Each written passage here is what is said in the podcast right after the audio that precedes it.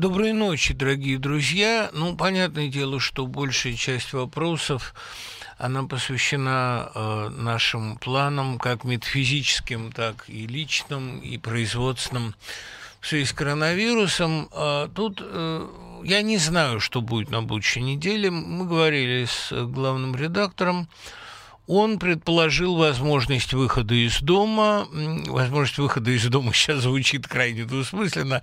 Выхода в эфир из дома. Ну, мне приходилось, как вы знаете, и в записи там за два часа до эфира выходить, и а, присылать э, на эхо готовые э, записи и выходить иногда в прямом эфире из Штатов.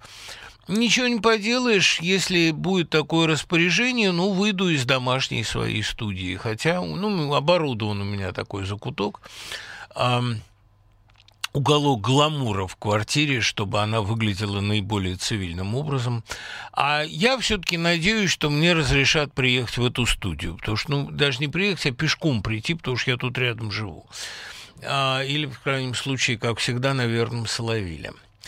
А, очень много вопросов, а, как следует воспринимать пандемию, чтобы не впасть в отчаяние. Я должен вам сказать, что паническая атака – это вещь заразительная и универсальная, ничего нет страшного. В этом у большинства, ведь, понимаете, симптомы пандемии, мне, кстати, сегодня во сне явилась замечательная фраза, что симптомы у меня те, которые мне описывают по радио.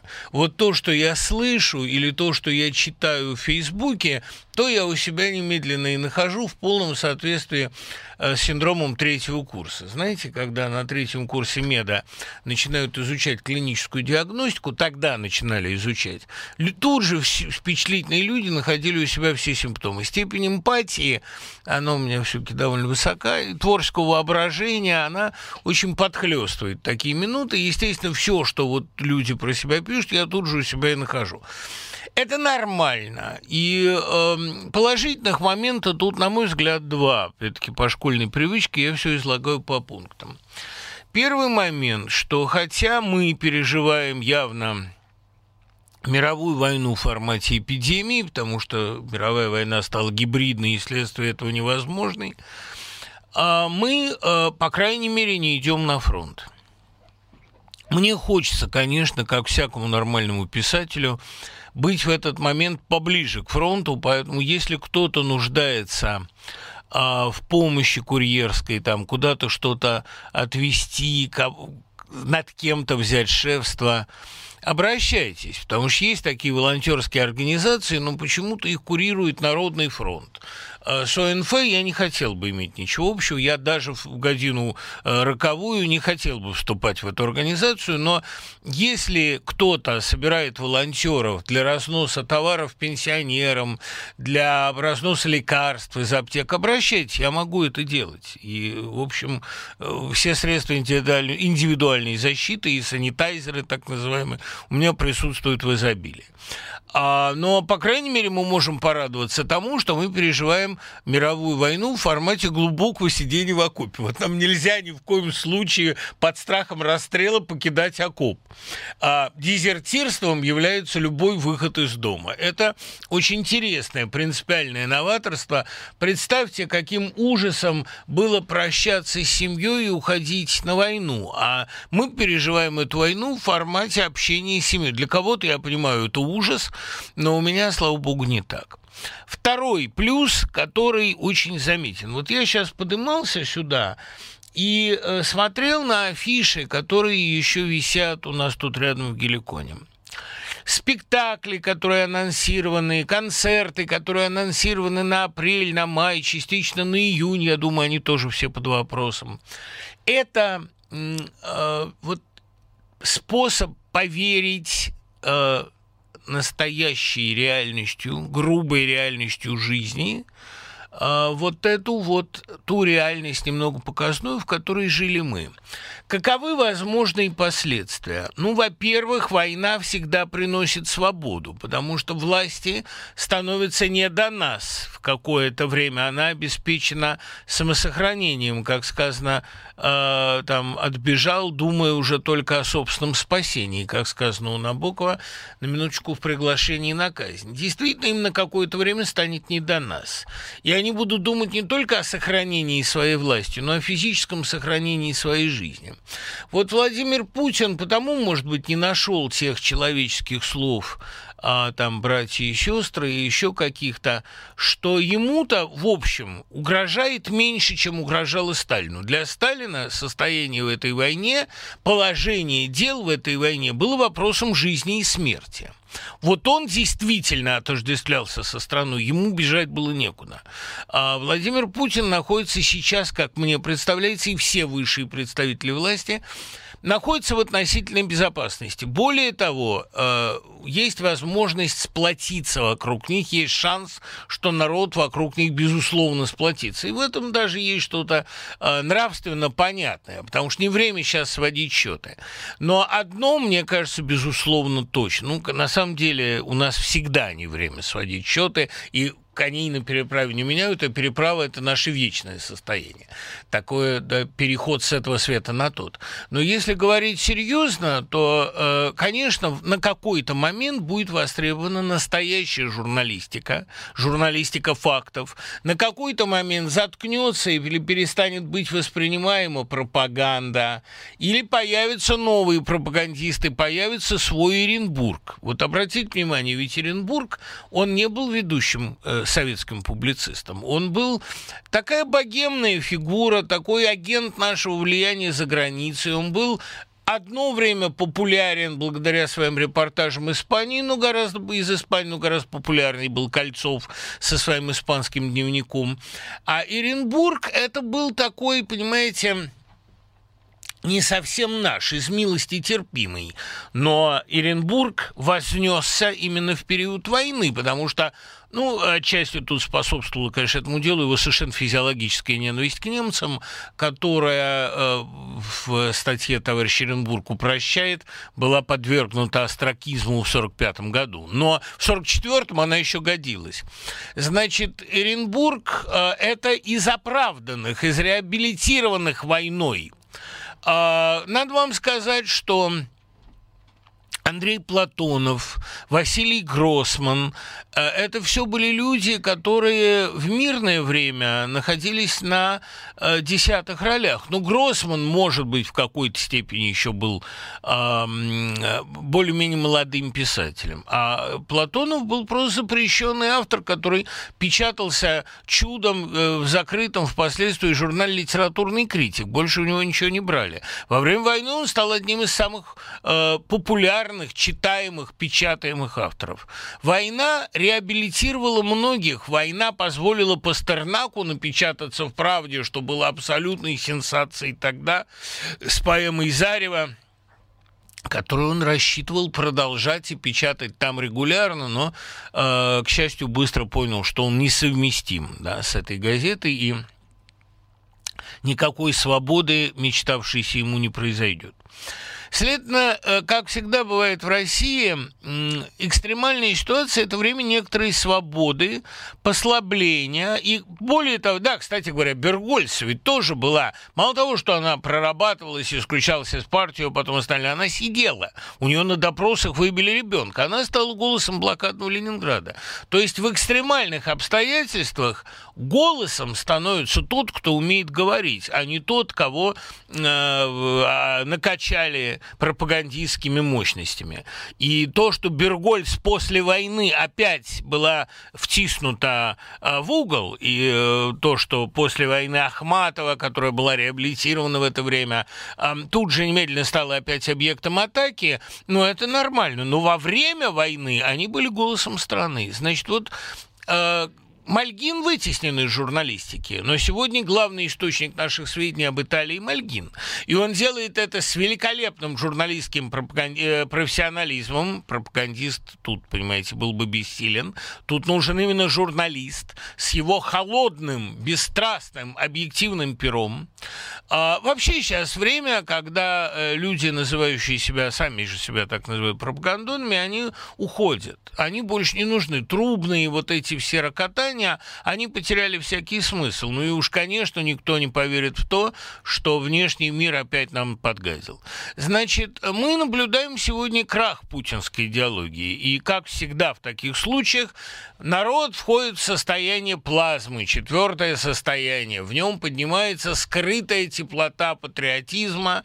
И вот в этом экстремальном состоянии мы должны противопоставить свою идеологию единства, взаимопонимания, взаимопомощи. Вот этому всему гремящему потоку ненависти, лжи и дерьма, которым нас так долго обрабатывали. Вот этот селевой поток сейчас остановится. То есть он на телевидении он еще будет греметь, но он уже нас не должен затрагивать. А, как будет строиться в это время деятельность прямой речи? Ну, я продолжаю читать лекции. У меня, слава богу, есть возможность читать их из дома. А, есть э, продолжение проектов наших школьных, мы будем выходить для школьников. Вот сейчас мне удалось мать уговорить дать несколько уроков русского языка. Я чувствую себя далеко не таким профессионалом в этой области. Литературу мы будем как-то вместе. Вообще все дети, э, которые, все ее школьники, которые попросили ее уже для своих детей дать несколько уроков, они услышаны, да, я ее запишу а, все-таки, хотя я понимаю, что на ее фоне я буду проигрывать, но это, как, как она мне однажды сказала, блоку проиграть не обидно. Вот, э, естественно, что э, будут продолжаться какие-то лекции на общелитературные темы, всякие там Гарри Поттер, всякие остальные дела. Э, на сайте Прямая.ру есть их расписание. Я смогу это делать тоже или не выходя из дома, или переходя в ближайший подъезд, где у нас тоже есть офис. Это, в общем, небольшая проблема. Что касается лекции, я получил сегодня два предложения, которые меня очень занимают. Ну, пишите на Дмибыков собак Яндекс.ру. Э, приветствуются темы, если какая-то из них покажется мне любопытной, я с удовольствием отвечу, а если нет, ну, значит, буду говорить на эти две. На какую-то из них. А, во-первых, очень много предложений поговорить про столетие Нагибина. Давайте, меня вот сейчас и канал Доверия будет записывать на эту же тему. Нагибин – один из любимых моих советских авторов, и я с удовольствием про него поговорю. Вторая тема Саша, один из моих любимых слушателей украинских, э, спрашивает, нельзя ли поговорить о скифах Блока, о стихотворении, которое он ненавидит. И я ненавижу. Давайте.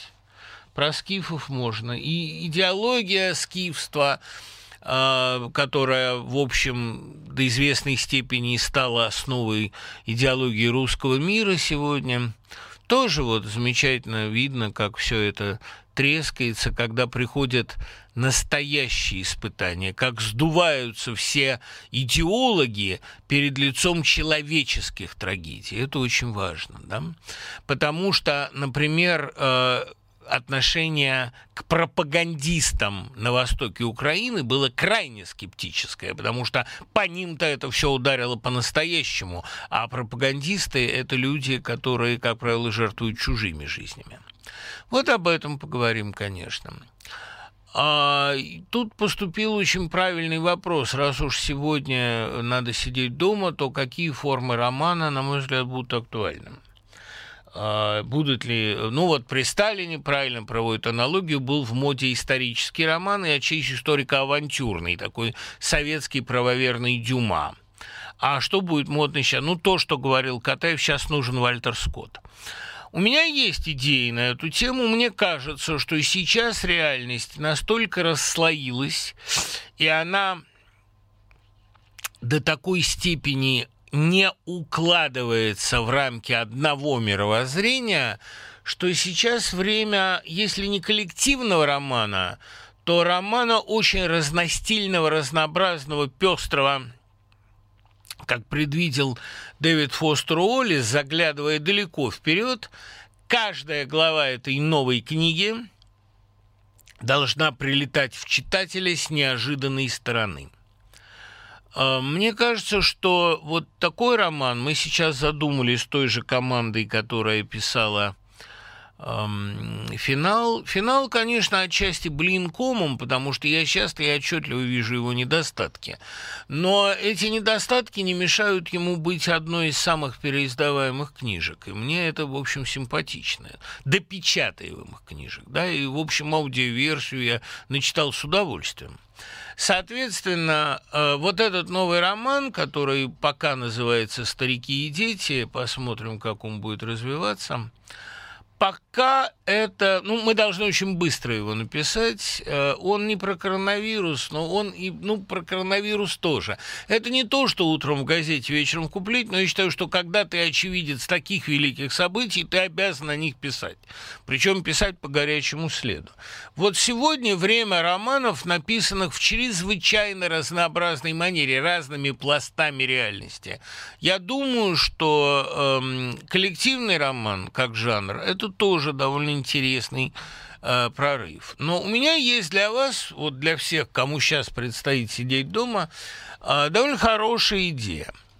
Я ее изложил уже у Кучера в эфире на его канале, но сейчас на своем, э, пожалуй, могу вам предложить довольно забавный проект. Смотрите. У Александра Грина, гениального сюжетчика, наверное, лучшего сюжетчика в русской литературе, был набросок романа, первая глава романа «Король мух». Это 19-20 годы. Он надеялся заключить договор на этот роман, но не смог и не стал его дописывать. Архив Грина сохранился частично, поэтому заметок многочисленных по свидетельству Нины Николаевны Грин, которые он делал к этому роману, мы этими заметками не располагаем. Мы располагаем 21 страницами рукописными. Они есть в сети, найдите. «Король мух», Роман Грина, это публикация Феодосийского Гриновского музея. Это жутко интересное начало. Грин был гениальным начинальщиком. именно поэтому именно его Кольцов, уже упомянутый, использовал для романа «Большие пожары» зачином. Грин не стал для них ничего специального писать, он написал для них, отдал им черновик э, первой главы своего романа «Мотылек медной иглы». Тоже у него был такой вот первая глава, но не дописанная, он ее отдал. А дальше они загубили великолепное начало. Ну, помните, там с этими желтыми бабочками, которые садятся и после, на дом, после этого дом загорается. Вот э, у Грина действительно гениальный дар – такой фабулы с множеством крючков. Сразу там брошено несколько удочек. Таинственный дом, купленный таинственным покупателем. А вот здесь, в «Короле мух», тоже э, как в «Тайне Эдвина Друда», там на стене картины в, в комнате, которую снимает главный герой. Он разыскивает некоего художника, который жил в этой комнате до него, и пытается узнать его судьбу. И вот картины, которые есть на этих стенах, они дают некоторое основание угадать будущий сюжет романа. Точно так же, как в «Недотроге», помните, картина, где человек цепляется за край пропасти, служила ключом к дальнейшему развитию книги. Вот э, если бы Грин написал этот роман, какой бы это был прекрасный роман, лучше, чем «Повелитель мух» Голдинга. Там в этой комнате раи мух, и почему они там, непонятно. И там такой замечательный, угаданный, киберпанковский, несколько мьявилевский такой город грязный вокруг, окраина любимого модернового города Грина, окраина такого европейского города 15 или 20 года. Давайте напишем этот роман. Uh, у нас есть начало, у нас есть указания на дальнейшее. Вы можете это все в сети найти. И я просто принимаю на конкурс лучшие синапсисы. Тот, кто пришлет мне хотя бы приблизительно на Дмибык в Яндекс.ру, хотя бы приблизительные возможные ходы дальнейшего романа, что там должно быть, э, я рассмотрю и наберу команду. Мы с вами сделаем замечательный проект. Это прекрасное провождение времени в карантине, а кроме того, это замечательный опыт Э, работы с мастером, потому что мастер-класс у вас будет вести сам Грин. Он вам показывает, как забрасывать удочку, как делать сюжет и вот как развивать старт. Если кому-то это будет интересно, давайте. «Король мух» называется роман. Это жутко интересно, по-моему. Поотвечаем на вопросы. Да, кстати, вот я подумал, у Сильвинского в начале какой-то из его поэм послевоенных, плохих, как всегда, но э, как все позднее у него, но очень талантливо написанных при этом. У него было такое наблюдение, что когда военный возвращается после войны и переодевается в штатское, он находит в карманах мелочи 41 года, мелочи довоенной жизни, записку, телефон, эм, пачку папирос, и вспоминает, погружается в ту жизнь, а он прожил 4 года, перерос себя колоссально. Вот так из сегодняшней реальности российской можно посмотреть на то, что нас волновало еще месяц назад. Это жутко интересный опыт. Понимаете, жутко. Я думаю, никто из нас не предполагал, что нам грозит такой эпохальный, фундаментальный, такой интересный поворот. И на бесконечные вопросы, их там штук 15, наверное. Как мне видится мир после коронавируса, я могу сказать одно, он будет лучше. Конечно, он будет лучше. А воздух всегда очищается от грозы. Даже когда это противостояние такого порядка, а, ну, ну не, не идеологического, а биологического. Да? Тут э, э, хороший еще вопрос, как, по-вашему, выглядит переход на сторону врага в биологической войне. Ну, конечно, это не переход на сторону вируса, это увеличение хаоса в мире. Коронавирус решил внести в мир хаос. А борьба с этим врагом – это хотя бы наведение порядка в собственной жизни. В жизни. Это, мне кажется, очень важно. А переход на сторону врага – это склоки, сплетни, распространение гадостей, попытки новой репрессивной политики, она тоже будет, понимаете, э, будут э, штрафовать за правду, как за распространение панических слухов, а будут арестовывать, будут преследовать, все будут, понимаете, и как раз я почти уверен, что на стороне врага будут действовать многие силовые структуры на стороне добра в этой войне действует тот, кто сложнее вируса, а кто гуманнее вируса. Вот и все. Надо добрее быть. Надо быть человеком, а не вирусом.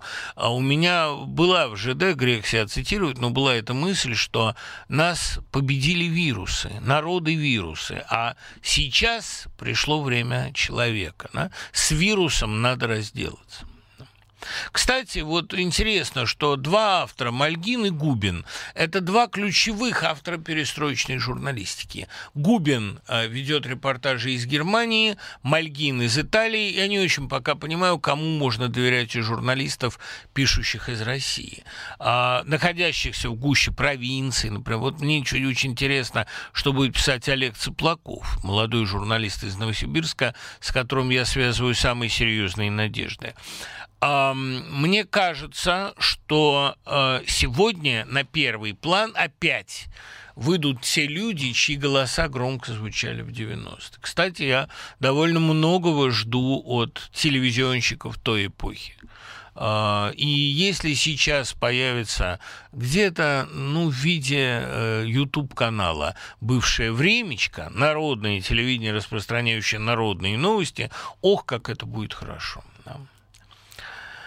Почему для Константина Эрнста так важен Эдуард Лимонов? Ведь в память о Лимонове на прошлой неделе был показан на Первом канале выпуск «Мотодора», где было очень хорошее интервью Константина Львовича с Эдуардом Вениаминовичем. Ну, знаете, я с Эрнстом более-менее одного поколения, хотя, слава богу, мы диаметрально так противоположны по биографиям, но и по вкусам. Но для всего нашего поколения Лимонов был клинически важен, принципиально важен.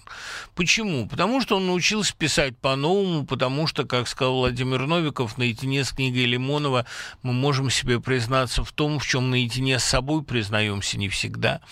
Очень важная формулировка. Книги Лимонова были э, шоком для поколения. Ну, кстати говоря, для Трифонова тоже он очень высоко оценил Эдичку. Но э, книги Лимонова многое значили для нас – потому что это был новый способ письма, отчасти журналистский, такой репортаж из собственной спальни, кухни и даже из уборной.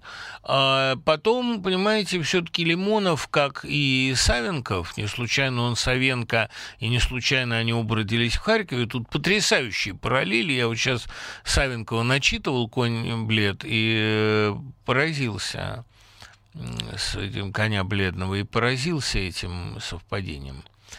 Конечно, э, Лимонов э, фигура проросшая к нам из тех слоев, о которых мы ничего не знали – а, из самоучек гениальных. И для нас его жизнь, его писания были репортажем из бездны, туда, куда многие боятся заглядывать, из экзистенциальной бездны, из одиночества, потерянности, из абсолютно нового опыта. Поэзию его знали и любили меньше, ее ценили такие знатоки, вот как э, Жалковский. А для современников моих, для ровесников, конечно, его проза была таким потрясающим ожогом. Даже, я думаю, в большей степени, чем ожог Аксеновским. Для вас, как я понимаю, Епифанцев человек не чужой. Я с ним не знаком, но, э, конечно, я с удовольствием и с удивлением слежу за тем, что он делает. Как вы считаете, театр жестокости по Арто, который проповедует Епифанцев, это талантливо? Есть ли место этому на отечественной почве? Ну, простите, а ведь корни этого находятся на отечественной почве. Весь авангард 20-го столетия вырос из русского театра, в том числе из Евреинова э, и Мирхольда. Поэтому э, театр жестокости Арто, театр абсурда и гротеска, это, это театр, ну, понимаете, там Жари, который еще в 20-е годы стал знаменит, а, а потом посмертно стал фактически а, вождем новой абсурдистской драмы а, не только с королем убил, вообще со своими теориями безумными. Все, вся эта молодежь 20-х годов, она опиралась на опыт русской литературы. А, я думаю, что только Латриамон из персонажей 19 столетия был абсолютно оригинален э, с песнями Мальдорора, а в остальном это все опирается на опыт русский, на чеховский э, такой абсурдизм. Ведь э, Чехов создал по-настоящему абсурд, когда он взял приемы Метерлинка и наполнил их повседневностью русской. И вот тут выявился абсурд повседневной жизни, из которого потом вырос Ионеско. Так что, конечно, корни Арто – это русский авангардный театр, это теории Евреинова, это опыт Мейерхольда, это опыт футуристической драмы, и, конечно, театр жестокости – это отзвуки той жестокости, которая потом с подмостков хлестанула в русскую жизнь. Потому что настоящий театр жестокости – это русская жизнь первых 20 лет XX века. Кого ваше отношение к кукольному дому Ипсона? Мне показалось, что бунт Норы, ее уход из кукольного мира, мужа тоже какой-то кукольный, и с трудом верится, что героине удалось изменить себя и вырваться из состояния куклы, или это будет стоить ей жизнь. Андрей, конечно, наивный бунт э, ранних модернистов – наивные идеи Ипсона и его э, чрезвычайно тоже, вы правы, да, кукольные драмы, Расмерсхольм или Строитель Сольнис, это все-таки э, первые зорницы XX века. Понимаете, первые зорницы тех идей, ну, как у Вейнингера в поле и характере. Да? Когда, конечно, Вейнингер чрезвычайно наивен, но все идеи войны полов и все идеи а, маскулинизма и феминизма и вот этой гендерной идентичности, они все есть в его ранней книге, хотя он прожил 23 года и застрелился, сойдя с ума. Мне, ну, это безумие, конечно, в последних словах, так называемых, уже совершенно книга последних слов, это его а, незаконченные предсмертные наброски, там уже, по-моему, а, особенно когда его преследуют эти галлюцинации собачьего лая, потому что для него собака – это символ зависимости, женской, такой женственный, да, еврей, собака и волна для него в его классификации мира явление одной природы, явление подчиненной. Волна подчинена ветру, еврей европейцу, а женщина мужчине и так далее. Все это идеи, которые потом сказались и в фашизме, и в солярном мифе Эволы, да много где. Это все, или Эволы. Все это не особенно интересно. Но, конечно, ранний европейский модерн, э, Ипсоновский и э, Митерлинковский, и э, там, я не знаю, в стихах проклятых поэтов 80-х годов, у Маларме того же. Все это уже есть, все это дальние раскаты. Я знаю, что вы не очень высокого мнения романа Хемингуэя, однако скажите, о чем Фиеста, если это слабая книга, если в ней достоинство. Я бы сказал, что Фиеста далеко не самая слабая книга Хемингуэя. Мне как-то кажется, что гораздо больше подростковой наивности в колоколе, а уж совсем никуда не годится за рекой в тени деревьев. Но я не могу сказать, что я не люблю его романы. Ну, кое-что в его романах мне уже нравится. Иметь и не иметь – это вообще высокий пилотаж. «Прощай оружие» – очень хорошо написанный роман, очень moving, как говорят американцы, да, и такой действительно полный движения, прелестный роман – а другое дело, ну о чем Фиеста, там она же и восходит солнце. Она невозможности любви после войны. Там это э, и, ну и о странном времяпровождении людей, которым не с чем больше жить. Это немножко такой ответ на вопрос, что будет после коронавируса. Потому что, понимаете, чем Первая мировая война похожа на коронавирус – она и так вот столетний цикл повторяет. Ведь это, я еще раз говорю, это не идеологическое противостояние. Это бессмысленная катастрофа, как эпидемия испанки это ни за что. Это нам можно там строить экстраполяции, приписывать себе мораль Господа Бога и знание ее, хотя никто ее, конечно, не знает. Это такая попытка э, отыскать, в чем мы виноваты. Но ясно совершенно, что это катастрофа, не имеющая логики. Кто-то съел летучую мышь, там, да? кто-то на рынке не вымыл рук в Ухане в Ухане.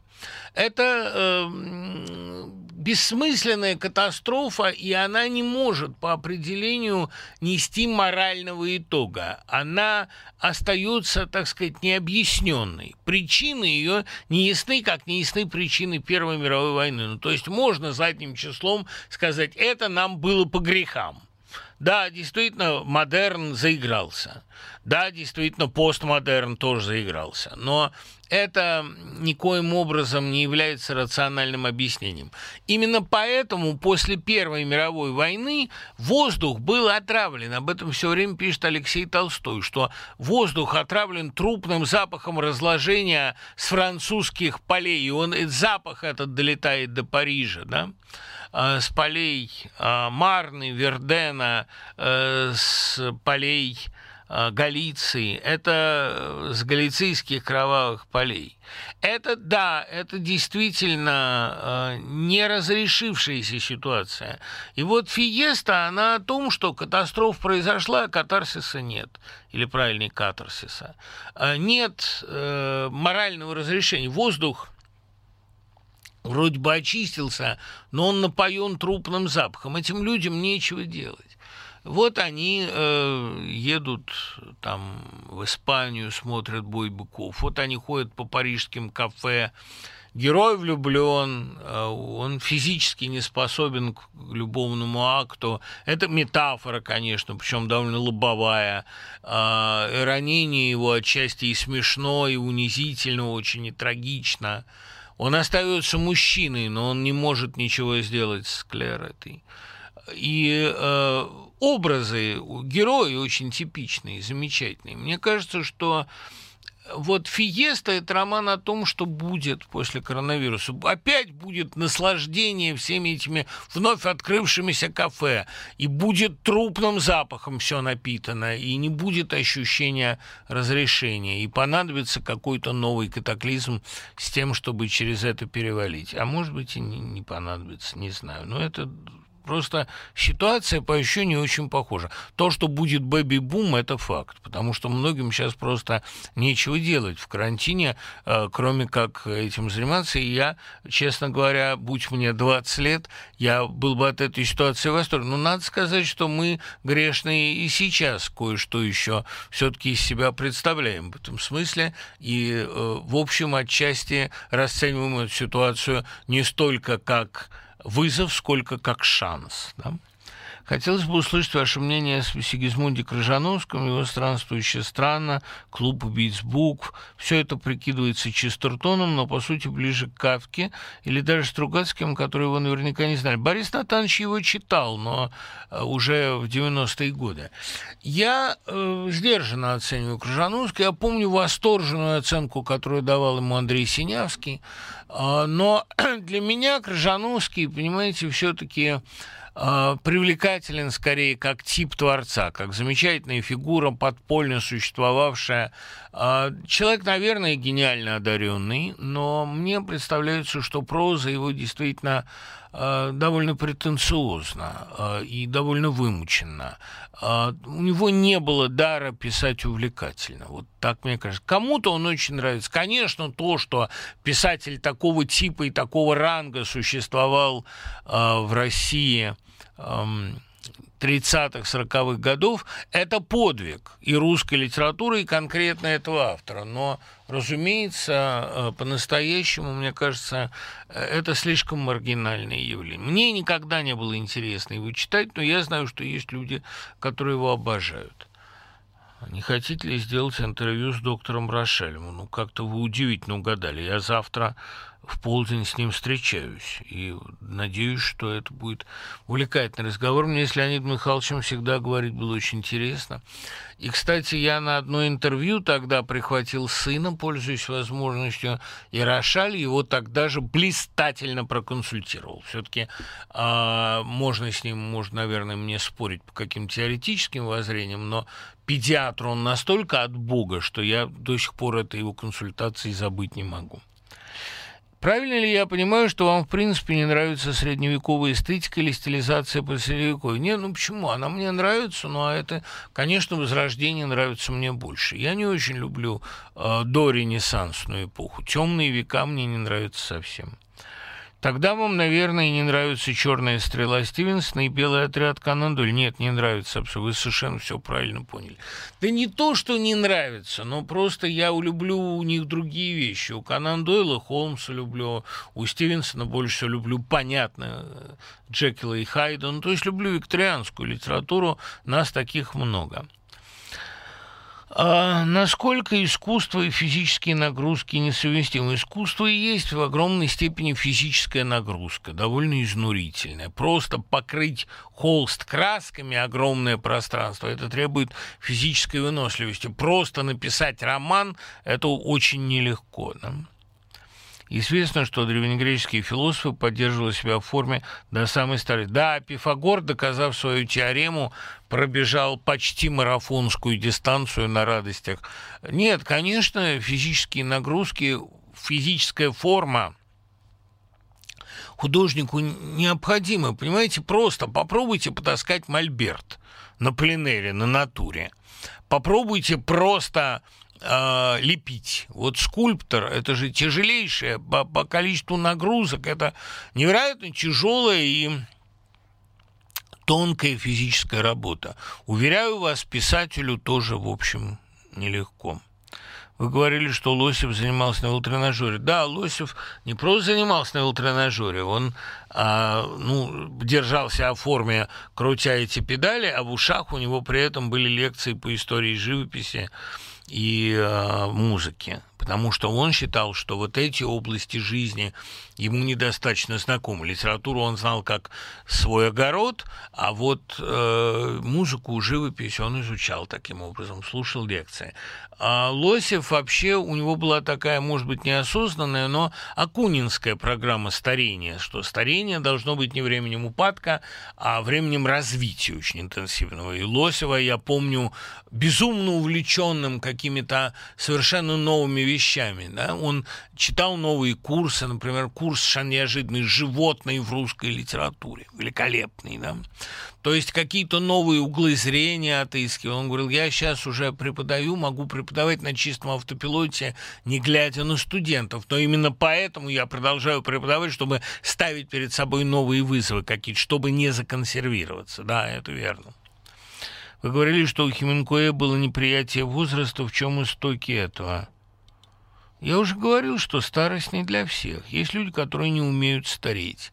Для Маяковского, для Хемингуэя, вообще для таких мачо, у которых с самоиронией, может, обстояло дело внешне хорошо, внутренне не очень, а старение для них было тяжелейшей внутренней драмой, да, ну, это непросто. Понимаете, надо или представить себе старение как выход на новый этап.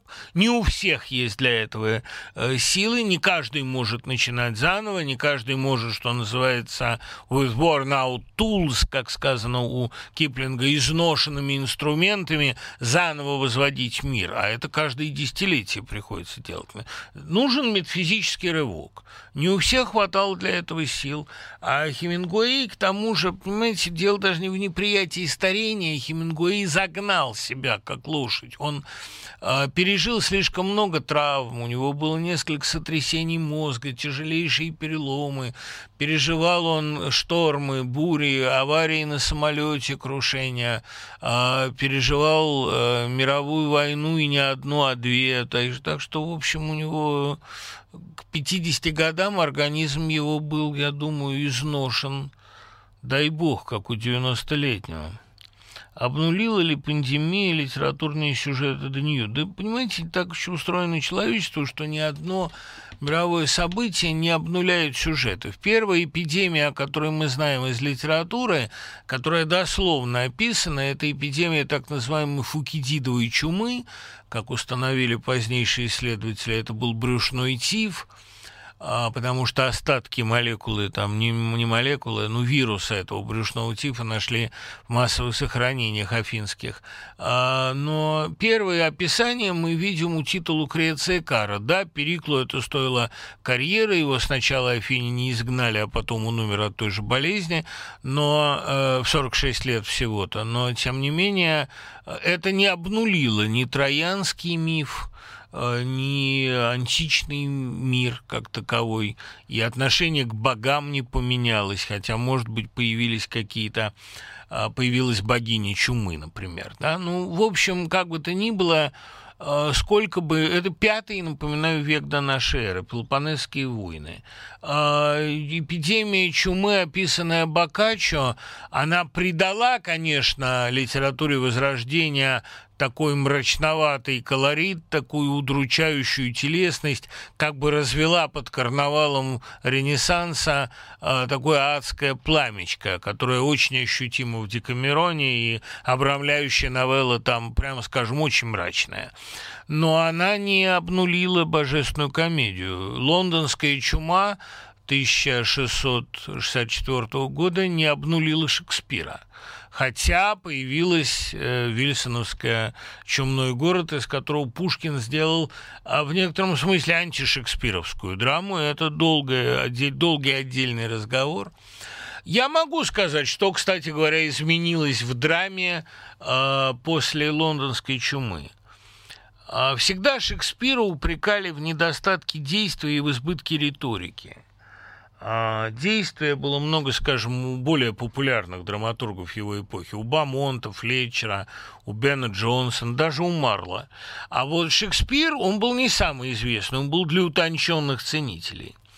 У Шекспира мало действия, а потому что что можно сделать, когда ничего нельзя сделать? Что может сделать король Лир, когда его выгнали дочери? Что может сделать Гамлет, когда ему призрак все сказал, когда именно главная его драма в невозможности действия? Чума – это ситуация, когда ничего нельзя сделать, кроме, во-первых, э, гениальной, героической медицинской помощи больным со стороны врачей, тогда наибольшее число жертв было со стороны врачей, они на переднем крае этой войны.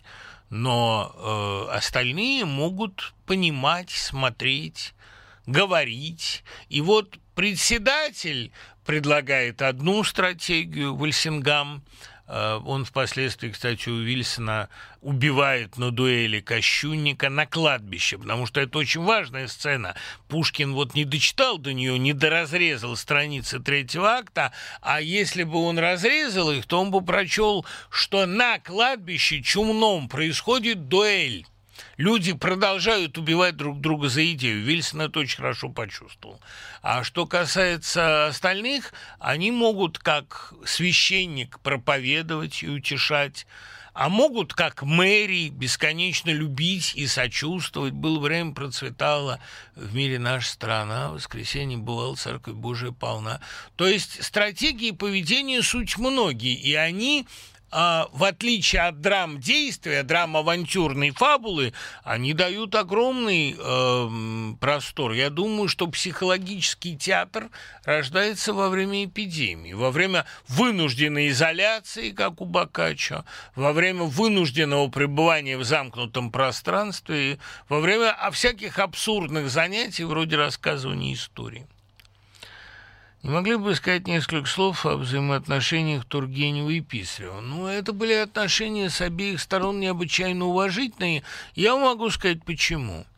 Потому что для Тургенева Писарев был одним из тех, кого он предвидел, в ком он видел надежду, одним из тех представителей нового поколения – ради которых стоило устраивать все эти реформы. Эти реформы, отношение Тургенева к ним, оно было крайне скептическим. Это достаточно прочесть портрет нового губернатора в «Отцах и детях». Он видел всю фальшь этих реформ, он видел огромное количество дураков, всяких, понимаете, Ситниковых и Кукшиных, которые с дикой силой расплодились, пошляки вот эти, ну, всегда всплывает такая пена, ничего не поделаешь. Но он понимал при этом, Тургенев, что есть и пусть ничтожный процент, но людей абсолютно подлинных и новых. Новых людей. Из рассказов о новых людях Чернышевского это слово, носившееся в воздухе. Одним из новых людей был Базаров. И Писарев, который называл себя реалистом, а не нигилистом, а гораздо более лестная самооценка, он чувствовал себя одним из героев Тургенева. И в его знаменитом письме о дыме, это его последний литературно-критический текст – такое же завещание, каким было личное письмо Белинского Гоголю, э, тоже довольно скептическое письмо, но при этом очень точное. Да, помните, совсем тем дым меня решительно не удовлетворяет, куда вы девали Базарова. И Тургенев пошел глубже, а э, Писареву хотелось, чтобы он продолжал разрабатывать эти. Неужели вы думаете, что первый и последний Базаров действительно умер в Глубиняинской губернии от пореза пальца? Ну, умер, да, потому что через неделю утонул и Писарев. Проблема, или там через месяц, проблема в том, что э, Писарев и Тургенев находились в тех же взаимоотношениях, что автор и герой.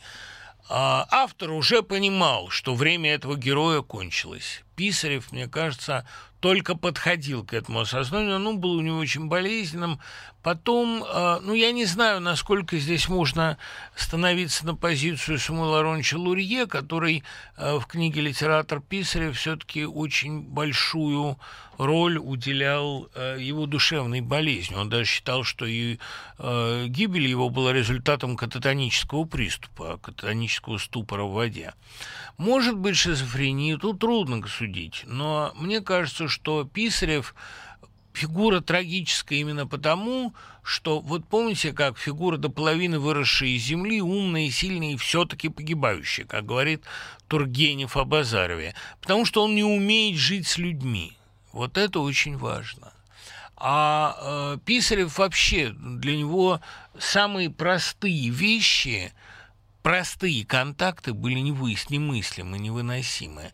Он такой тип социального аутиста. Во многом тут еще и дворянская ломка, конечно, потому что он-то очень дворянский мальчик. Митинга, но он при этом э, человек совершенно нового типа, который сломался под этим грузом. Я думаю, что э, если бы Тургенев с ним ближе сошелся, он мог бы его, может быть, спасти, как пытался он спасти и Гаршина, как Толстой пытался спасти Гаршина. Понимаете, люди, переломные этого поколения, либо кончали с собой, как Гаршин, кстати, смерть Писарева тоже, возможно, была самоубийством, либо они э, гибли просто вот, э, ну, как Успенский Николай, или как Решетников. Долго не жили переломные эти люди, время их закончилось. Оно закончилось, на самом деле, еще в 1964 году, но э, они этого не поняли. А ну, в 78-м еще они этого даже не понимали. А вы часто высказывали симпатию к людям, которые не боятся подставляться, где для вас проходит грань между небоязнью подставиться и демонстративным поведением, как в анекдоте про Скорпиона. А когда человек любуется своими пороками, это анекдот про Скорпиона. Когда он ими тяготится и все-таки не боится о них говорить, тогда он подставляется. Да? Эта грань довольно тонка, но она ощутима. Вот как ни странно, в Ксении Собчак я не вижу самолюбования. Я вижу в ней э, скорее глубочайшую самоненависть, потому что она все-таки умная. Я много раз с ней разговаривал откровенно, она очень умна. Поэтому вот такого самолюбования оголтелого в ней нет, этим она отличается от многих. Что вы думаете о предлагаемом решении вопроса голосованием против обнуления? Я уже много раз говорил, что бы я ни думал, это факт моей биографии. А я не буду давать советов на эту тему. Такое впечатление, что про роман «Чума» Камю никто не слышал, а вроде все грамотные. Но роман длинный, несколько минут. Помянуть, какой он нудный. 310 страниц. У Камю все романы очень короткие. Я только что о нем говорил применительно вот к этой лекции «Пандемии в литературе». А, ну, у нас есть такое решение с Сашей Яковлевой, которая ведет нашу программу «Нобель». Мы сделаем с ней дистанционный эфир очередной про Нобеля Камю. И, конечно, будем говорить про Чумю. «Чума» э, лучший роман Камю, безусловно. Ну, может быть, это особенность моего вкуса. Я очень не люблю постороннего. А, ну, собственно говоря, Камю, ведь он в наименьшей степени писатель. Камю мыслитель, и конечно, он художник, но он художник такого киркегоровского склада, теоретизирующего. И, конечно, высшая точка его именно, ну, как Бергсон, в конце концов, тоже получивший Нобеля по литературе. Высшая точка его карьеры – это, конечно, миф о Сизифе или бунтующий человек. Ну, абсурд бытия, вот это там. Э, Чума – хорошо написанный роман, но у Кинга лучше – Чуму, если хотите, можем обсудить. Он интересен тем, что там фашизм рассмотрен как нормальное состояние человека, о чем Успенский потом писал. Помните, фашизм – нормальное состояние человеческой природы. Фашизм – это неизбежное зло, непобедимое, его нельзя победить, оно выходит наружу, как чума, как крыса на улицу, но побеждено оно быть не может, оно может быть ослаблено. Вернемся через пять минут. Продолжаем разговор. Э, несколько очень серьезных и увлекательных вопросов пришли. А, значит, ваше отношение к небу политики Андрея Девятого, по-моему, какой-то совершенно графоманский бред, простите, мне очень стыдно. А писатель в первую очередь рассказчик или учитель? Конечно, рассказчик. Учитель совершенно другая профессия. Заглядывали ли вы в пост посткоронавирусное будущее? Ну вот я рассказал, что мне кажется. Хемингуэй, Бэйби Бум, э, все жрут, пьют и потерянное поколение.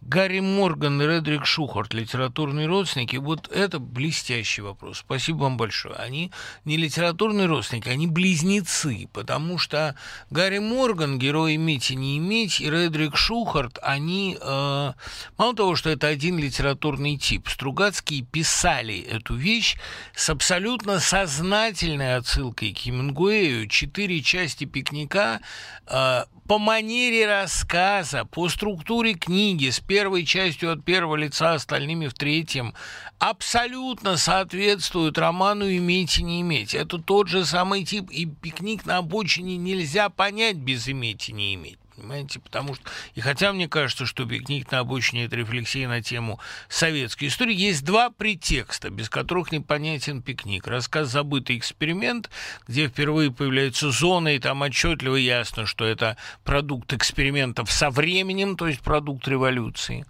И, конечно, э, иметь не иметь. Have and have not – это вот четыре... Э, ну, кстати говоря, Гамлет тоже родственник этого типа, потому что быть или не быть, иметь, не иметь совершенно отчетливая отсылка, это тоже гамлетовский вопрос. А, вот этот, этот персонаж, что их роднит – абсолютное выпадение из своего класса, выпадение из времени. Гамлет умнее, чем следует быть эльсинорскому принцу датскому, и тоньше. Гарри Морган умнее, чем надо быть контрабандисту-одиночке, а Редрик Шухарт умнее, чем надо быть сталкеру, и они опережают свое время. Ну, конечно, это абсолютно один и тот же тип, только Шухарт, а, мне кажется, обаятельнее. Я атеист, не люблю слово «грех», тем не менее, меня мучает вопрос, если человек совершил много плохих поступков, но при этом страдал, эти страдания искупают грехи хоть в какой-то мере? Знаете, в его глазах, наверное, искупают, но в глазах окружающих, мне кажется, нет. Но ты мне душ предлагаешь, на кой мне черт душа твоя? Что мне за дело до твоих душевных терзаний, если ты растлевал детей или бил женщин, или, или писал доносы? Это мне вот, э, я помню, мы обсуждали одного поэта, э, неплохого, кстати говоря, поэта 40-х годов, который донес на э, группу своих товарищей, но при этом всю жизнь очень мучился совестью. Да что мне его, там, правда, неизвестно, донес ли, но, в общем, считает, что донес. Да что мне муки его совести? Помните, как в стихотворении Матвеева и библиотеки Ивана Грозного, что читал душегубец? Не знаю, мне как-то не важно. Она потом пересмотрела эти стихи. Но тогда она все понимала, по-моему. Знаете ли вы какое-нибудь средство от мизантропии? Кстати, вы меня тоже раздражаете. Это хорошо, что я вас раздражаю. Потому что пока я вас раздражаю, вы не соглашаетесь, думаете. Ну, значит, все лучше, чем безразличие. Если я вас раздражаю, значит, я чем-то влияю на вашу внутреннюю жизнь. Если бы вы знали, как меня раздражало время ночь Петрушевской. Но это не мешало мне понимать, что это гениальное произведение, хотя отвратительное. Бывает. А Селин как меня бесит, ребята. Меня раздражают все – жена, брат, престарелая мать, прочие друзья, родственники, медийные персоны. На депрессию это не похоже. Я оптимистичен и энергичен. Вот это очень хорошее сочетание. Оптимистичный энергичный человек, которого все раздражают. Смотрите, вы уже социально опасны. Еще немного, и вы начнете крушить просто хлебальники. Ну, что я могу сказать со своей стороны? А у вас есть прекрасный выход. Во-первых, это все-таки интересное, интенсивное состояние души, и раздражение в любом случае продуктивнее смирения. Во-вторых, ну пишите, пишите. Вот Селин был мизантроп, и какую написал литературу. Давайте всех ненавидеть. Лекция о творчестве Крыжановского была бы очень любопытна именно сейчас. Я мало кого могу с ним сопоставить, а разве что Добычина или Василий Андреев, нет, с Василием Андреевым ничего общего он не имеет, с Добычиным тем более. Э, Крыжановский совершенно барочный писатель, а э, Добычин абсолютный ми- минималист. Или лекцию о Вагинове, это вообще неподъемный пласт культуры. Давайте подумаем про Вагинова. Нельзя ли пару слов о славном Александре Моисеевиче Городницком, 20 Э, вот э, ему исполнилось 87 лет. Я очень люблю Александра Моисеевича. Александр Моисеевич, если вы меня слышите, примите э, мое самое искреннее поздравление. Не, не далее, как сегодня я с утра слышал вдоль геркулесовых столбов лежит моя друг. Что-то вдруг захотелось мне переслушать это произведение. Да, да, я даже помню, у нас с Катькой зашел разговор об океанологии, и тут же я вспомнил совершенно конкретно мы обсуждали лучшую профессию, потому что океанолог – это прекрасная профессия. И тут же, ну, все время же думаешь о том, какими навыками овладеть, пока сидишь в карантине по-пушкински говоря. И вот мы подумали, как хорошо океанологам, да, причем а, он все время, время путешествует. Естественно, сейчас жажда путешествий такая. И вот мы послушали лишний раз. А я очень люблю эту песню, я, как-то она меня трогает уже. Я считаю Городницкую очень крупным поэтом. Я когда-то Слепакову адресата песни «Снег», э, умолил буквально меня с ним познакомить. Она написала мне к нему рекомендательную открытку, и я с ним познакомился.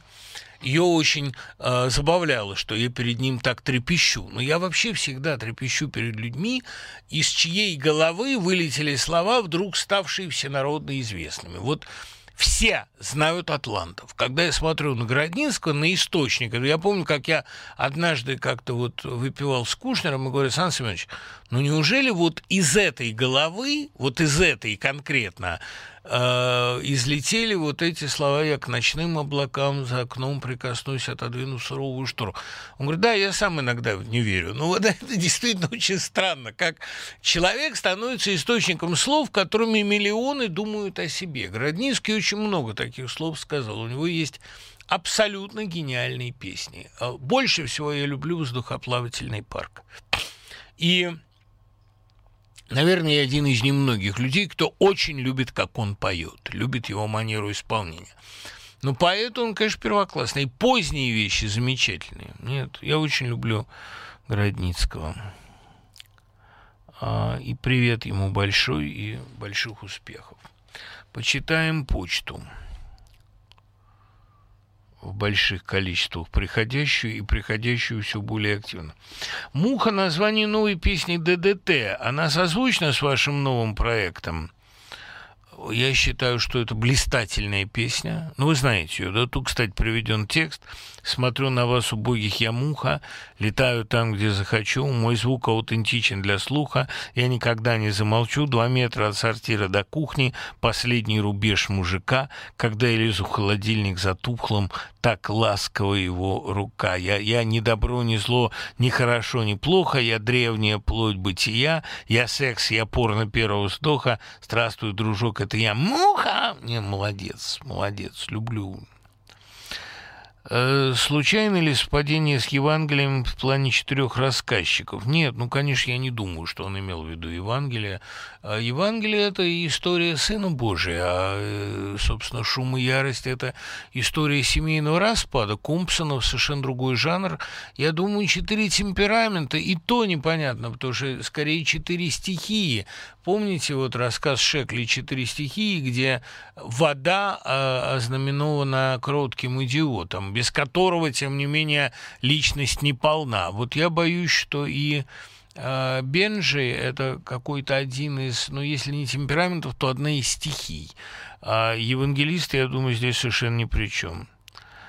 На каких литературных основах сделана 27-я теорема этики Стругацких, с какими текстами она перекликает? Ни с какими, это абсолютно оригинальное произведение. Борис Натаныч э, вместе с Аркадием задумывал повесть «Счастливый мальчик», а повесть «Счастливый мальчик» — это, э, в принципе, первая часть 27-й теоремы, она же поиск предназначения, это вещь, не имеющая аналога уже потому, что в ней осмыслены 90-е, а этого не делал тогда никто.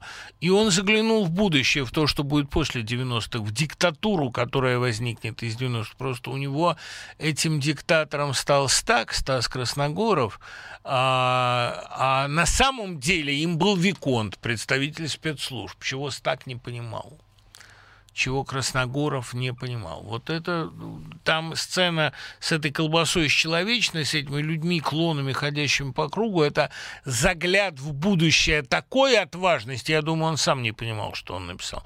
Но вот это путешествие фермеры, баскеры, это страшная душная ночь 90-х, полная рисков, э, зеленоглазая девочка, любовь с ней – которая там ему массирует веки, помните, 16-летняя, такая Диана 2. Нет, это грандиозная история, конечно. Э, можно ли несколько слов о произведении Кальдерона «Жизнь есть сон», если современные отсылки? Из Кальдерона, особенно из этой вещи, вырос весь сюрреализм в огромной степени эстетика Бунюэля, это, ну, сновидческая такая, это кальдероновская. И, кстати говоря, наиболее близок э, Бунюэлю из наших Шахназаров, у которого это любимый режиссер, и это на этой почве мы сблизились очень. Э, Шахназаров вообще один из моих кумиров. И вот его фильм «Сны» недооцененный, он немножечко, ну и, в общем, «День полнолуния» с его такой абсолютно сновидческой цепочкой событий. Исполнилось 120 лет со дня рождения Риха Фромма, насколько некрофильные слухи о пандемии, какие биофильные книги можно противопоставить пандемии и инфодемии. А, я не думаю, что они некрофильные. Ну, э, понимаете, некрофилия по нему это случай Гитлера, случай разрушения, хаоса. Пандемия – это все-таки скорее бунт природы. Вот такой, то, о чем пишет Губин сейчас очень точно. Бунт природы, ответ ее на многолетнее насилие человека, такая убийственная мутация. Выдержит ли ее человек? Вопрос думаю, выдержит. Человек очень живуч. А, видеть здесь фромовскую эстетику, по-моему, фромовскую мысль здесь довольно странно. А, что из Фрома почитать? Даренко, царство ему небесное, всегда рекомендовал сердце человека, человеческое сердце. Ну. Исполнилось еще 115 лет Франкла. Можно ли несколько слов о произведениях, помогающих найти смысл жизни? Олег, я не думаю, что Франкл помогает найти смысл жизни. Вот я вам скажу, Франкл предлагает а, новый взгляд. А, найти для себя смысл, это тайная мысль Франкла, проговоренная все-таки. Каждый может только самостоятельно. Нет общеупотребительных практик. Вы можете, как экзистенциальный психолог, если вам судьба подарила такую исключительную возможность и такую трудную профессию, вы можете вытащить из человека то, что является смыслом его жизни. Вот, например, смыслом моей жизни не является литература. Это внешнее его выражение. Как Фрейд вот догадался, что мы пересказываем не сновидения, а свои воспоминания о сновидениях. Всегда по это, как название у Пушкина. Точно так же и смысл моей жизни, он не в том, чтобы, э, как назвал это Маркес, э, жить, чтобы рассказать о жизни, не в том, чтобы описывать.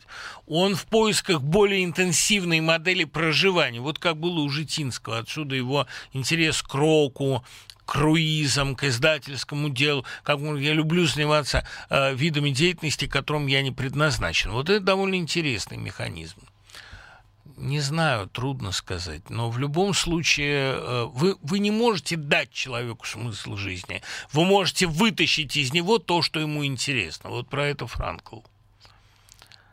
Если бы Кавка написал четвертый роман, там был бы герой без имени? Конечно. Кавка вряд ли сильно изменился бы. Его манера не так менялась. Будет ли Жизел с Невзором? Я бы очень хотел. Если он не против, мне с ним поговорить было безумно интересно. А можно ли поговорить об Одессе Юрия Олеши? А я уже много раз говорил о южной школе, юго-западной школе, о генезисе ее. Олеша наименее одесский из этих писателей, наиболее американский. Он такой Скотт Фиджеральд. И «Зависть» и «Великий Гэтсби» — это книги об одном и том же. Это книги о, одновременно о зависти Кавалерова. И, кстати, Ник Каро и Николай Кавалеров странным образом созвучны, хотя они друг друга не читали. Вот это еще одно доказательство того, что все описывают одну реальность небесную, которую не видят. Ник Каро и завидует великому Гэтсби. И вместе с тем он не хотел бы им быть, потому что он понимает, что герой времени обречен и гибнет изменит вместе со временем. Соответственно, Николай Кавалеров не хотел бы быть э, Бабичевым-младшим. Ни за что он не хотел бы быть Андреем Бабичевым, уж скорее Иваном. Но он понимает, что Бабичев со своим четвертаком точно так же обречен. Так что Олеша, конечно, в гораздо большей степени представитель эпохи джаза, нежели представитель юго-западной школы. Был импульс перечитать «Пир во время чумы», но только начав, сразу понял, не надо мне это сейчас читать, совсем не надо. Не тот момент. Это только у меня? Э, нет, многие думают, что сейчас надо переждать. Это, может быть, хорошо будет читать постфактум. Но пересмотреть это полезно. Пересмотрите третью серию «Маленьких трагедий» Швейцера, потому что песня Мэри в исполнении Переладовой и в гениальной музыкальной версии Шнитки с лютней, колоколами и с этим голосом божественным, не помню чьим, это вам поможет. Э, там за Переладову поет профессиональная певица, но ее детское лицо такое кроткое, страдальческое, как бы уже знающее о скорой смерти. Вот это все, понимаете, это лишний раз нам напоминает о том, что кроме милосердия нет никакой правды, что кроме милосердия не может быть э, спасения можно пировать, можно произносить проповеди, а все равно спасают простые слова. «Сестра моей печали и позора, приляг на грудь мою». Вот что-то такое. Как вы думаете, концовка Кинговской темной башни – это отсылка к Ницше про Ницше, про вечное возвращение, отсылающая, в свою очередь, к мифу о Сизифе? Миф о Сизифе, а, абсурдность человеческого бытия, не имеет ничего общего, я абсолютно уверен, с «Темной башней», потому что миф о Сизифе доказывает бессмысленность и героизм человеческого существования, а э, «Темная башня» Кинга доказывает конечность и замкнутость мира, его какую-то странную интуицию о том, что, пройдя путь, возвращаешься к началу. Это та же мысль, что у Стругацких э, «Падающие звезды». Это люди, которые упали с края мира, но попали в него же. Ну, так мне кажется.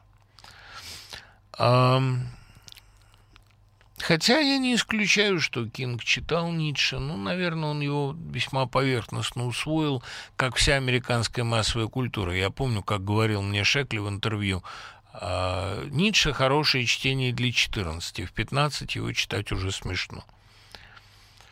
Считаете ли вы, что необъяснимые истории или сверхсложные сны могут стать в будущем самостоятельным жанром? Как вы относитесь к бытовой мистике с технологическим оттенком?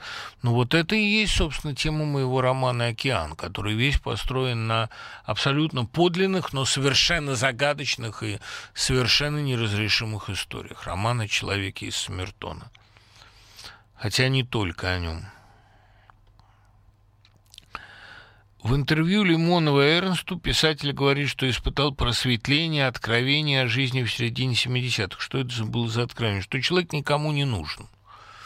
А, человек модерна, он всегда страшно одинок. И он становится своей главной темой. Это откровение обожгло Лимонова, и он выжег в себе все человеческое. Это, это дало интересный художественный результат. Кого из, из учеников Стругацких о мире полдня стоит почитать? Э, я не знаю, в какой степени э, можно назвать Лазарчука учеником Стругацких, но Успенский точно был их учеником. Повесть Успенского «Змеиное молоко», практически все повести Лазарчука, ну, наверное, все, что пишет Рыбаков, конечно. Как вы думаете, на какую земную породу собак похожа голованы? Мне всегда казалось, что на чау-чау, но очень может быть, что я не прав. Почему люди короткой эпохи, например, Лермонтов, Печорин, Фиджеральд, гениальны, но обречены? Да потому и обречены, что они слишком тесно связаны со временем. Выразитель эпохи – он обречен погибнуть вместе с ней. Я все-таки не думаю, что Фиджеральд подходит к этому. Да, Печорин герой своего времени, Фиджеральд не совсем. Фиджеральд, конечно, порождение эпохи джаза, но лучший-то его роман написан все-таки после эпохи джаза, и он сложнее, чем «Великий Гэтсби», я разумею, «Ночь нежна». «Tender is the Night», понимаете, конечно, она не так изящна. Вот как сказал Олеша, над страницами зависти просто веет эманация изящества. Гэтсби очень изящно великолепно написанный роман, великолепная такая а, форма, а, невероятно компактная, но «Ночь нежна» и гораздо сложнее, и гораздо глубже, мне кажется.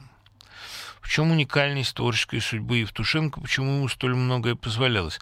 Андрей, человеку позволяется то, что он сам позволяет себе. Это такой закон. А, Евтушенко дерзал хватать жизнь большими кусками. Эм, почему Ермольник назвал Таганку кладбищем талантов? Ведь это не так. Кладбищем, я думаю, иронически, да и потом, ну, понимаете, что может о Таганке говорить человек Таганки? Он же местный актер. Они все отличались похвальной самоиронией, а Филатов назвал их всех «сукины дети». И тем не менее, да, актеры сукины дети. А как говорил Чехов, актеры не совсем люди. Это э, такое самоироническое отношение к себе, оно было на Таганке. Потому что, понимаете, они, конечно, были куклы на его пальцах, но они были и гениями. Кладбищ талантов они были в том смысле, что они свою титаническую индивидуальность приносили в жертву его замыслам. Но не его личности и не культу любимовской личности, а именно великим замыслом его. Возможен ли сегодня в кризисную эпоху ренессанс журналистики 90-х, о котором вы говорили? Ну, раз говорил, значит, думаю, что возможен. Например, таких фигур, как Владимир Яковлев. Я в прошлом году говорил с Яковлевым э, во время его фестиваля «Возраст жизни», которого гостем я был и очень ему за это благодарен. И я Яковлева спросил, готов ли он возглавить «Коммерсант» или издание типа «Коммерсанта», когда это опять будет востребовано. Он сказал, что да, он готов и готовится к этому. Абсолютно я в этом убежден. Я не думаю, что востребованы будут такие фигуры, как политтехнологи или как разнообразные спекулянты, идеологические и финансовые. Это все пена. А вот профессионалы медиа будут востребованы, конечно. Будет у нас еще и свой пресс-клуб. Про Шутинское я знаю в прекрасной форме и вполне бы не прочь его провести. А будут у нас и свои эм, взгляды нового типа, и будет, ну, собственно, дуть это и есть взгляд сегодня, только дуть принципиальная одиночка. А представьте, если бы у него была команда а, в частности, из таких, как Цыплаков. Я думаю, что это все востребованные форматы. Нас ожидает именно ренессанс журналистики, как а, во время войны уже вышли на первый план все люди будущего оттепели. Просто Слуцкому и Самойлову пришлось ждать 10 лет, пока у них вышли книги. А война была, э, собственно, уже началом оттепели, безусловно. Ваше отношение к тому, что в коммерциализированном обществе производство ориентировано не на пользу, а на прибыль, э, людям навязываются искусственные потребности и бесполезные товары. Да знаете, людям не больно-то навяжешь. Люди же, они такие ребята хитрые. А, наверное, если им это навязывается, им это приятно. Я согласен, безусловно, в том, что обществу навязывается культ потребления вместо культа производства. Это мне неприятно что чемпионом, героем времени становится тот, кто больше потребил, а не тот, кто больше произвел.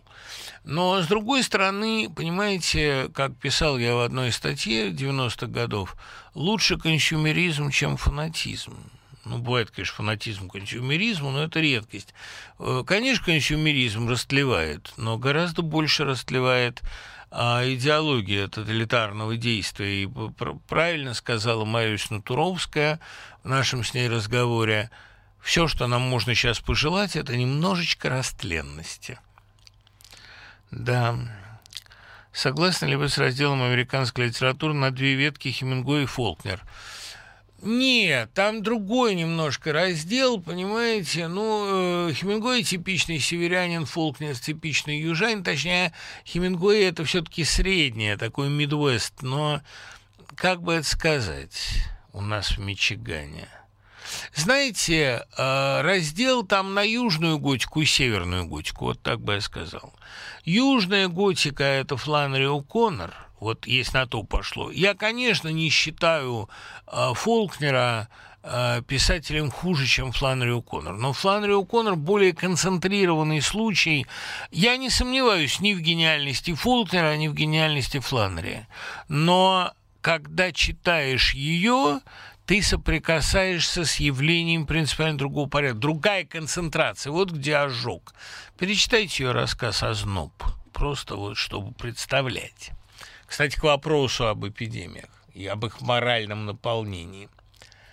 Как микроб ты не хитрил, старый врач тебя словил. Я не помню, как там в оригинале.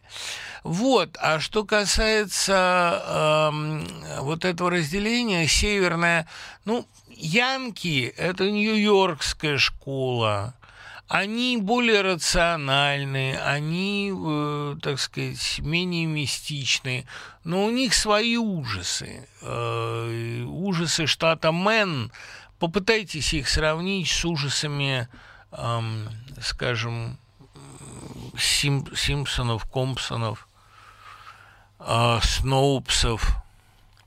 Вот трилогия о Сноупсах, понимаете, эм, ад Фолкнера – это ад семьи, от инцестов, эм, каких-то измен, вырождения, а ад Кинга – это ад супермаркета, в котором все заперты во время тумана.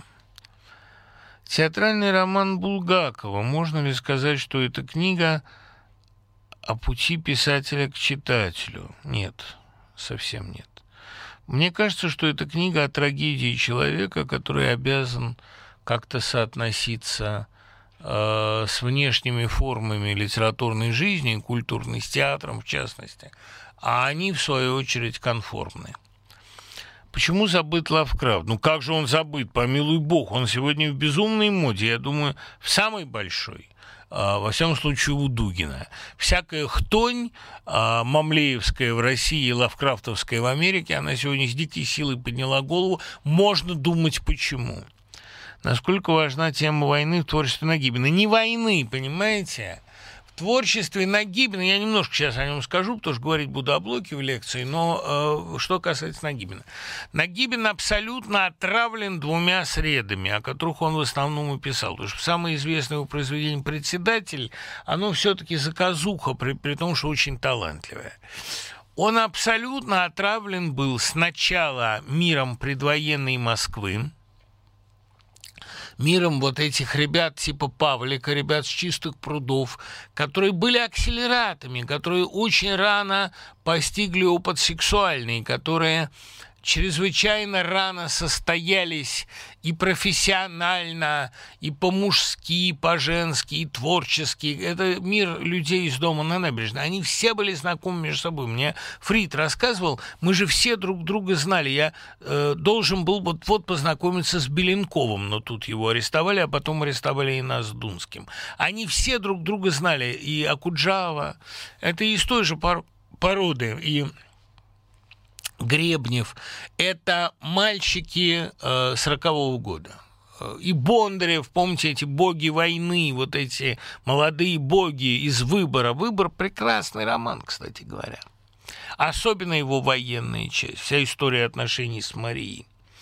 Так что мне кажется, что э, вот это первый мир его поразивший. Второй мир – это среда э, такой богемной интеллигенции 70-х, э, ну, срочно требуют седые волосы, и терпение, и чужая. Это, ну, правда, там немножко, она не богемная, это и вообще интеллигенция 70-х такой э, замкнутый, странный, очень тоже развратный, болезненный, очень чувственный, очень страшный слой, пьющий, губящий себя, в каких-то метаниях бесплодных. Ну, интересный очень, да, слой таких застолий, разговоров. Но больше на него, конечно, подействовала вот эта предвоенная Москва с ее таким эротическим и интеллектуальным безумным напряжением, которое есть в Павлике в тех далеких годах, а больше всего в Дафнисе и Хлое. Это гениальное произведение. Предвоенная Москва, потому что военные испытания витают и обостряют страшно это все.